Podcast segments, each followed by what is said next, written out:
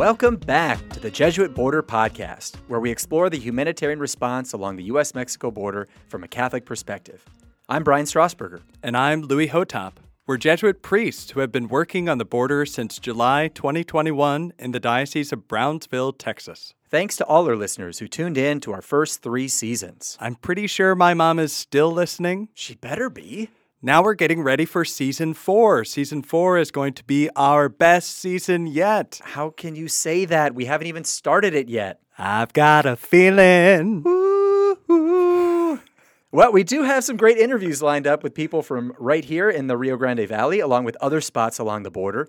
Our first episode is coming out right before Ash Wednesday, so this could be a great addition to your Lenten season. Check out our resource page on the Jesuit Post, where you can find a study guide for the first three seasons, a link to sign up for our newsletter, and some ways to donate. You can donate through our Jesuit province or make purchases on our Amazon wish list. You know, Brian, since this season will coincide with Lent, I think we should all try to do our best to give something up. What do you mean?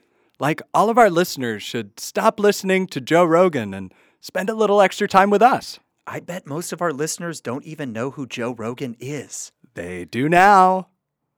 This podcast is produced by the Jesuit Conference of Canada and the United States and hosted by the Jesuit Post. The first episode of season four will be released on Tuesday, February 21st. So tune in to the Jesuit Border Podcast. Podcast. No. Wow, we really need like a jingle. Jesuit Border Podcast.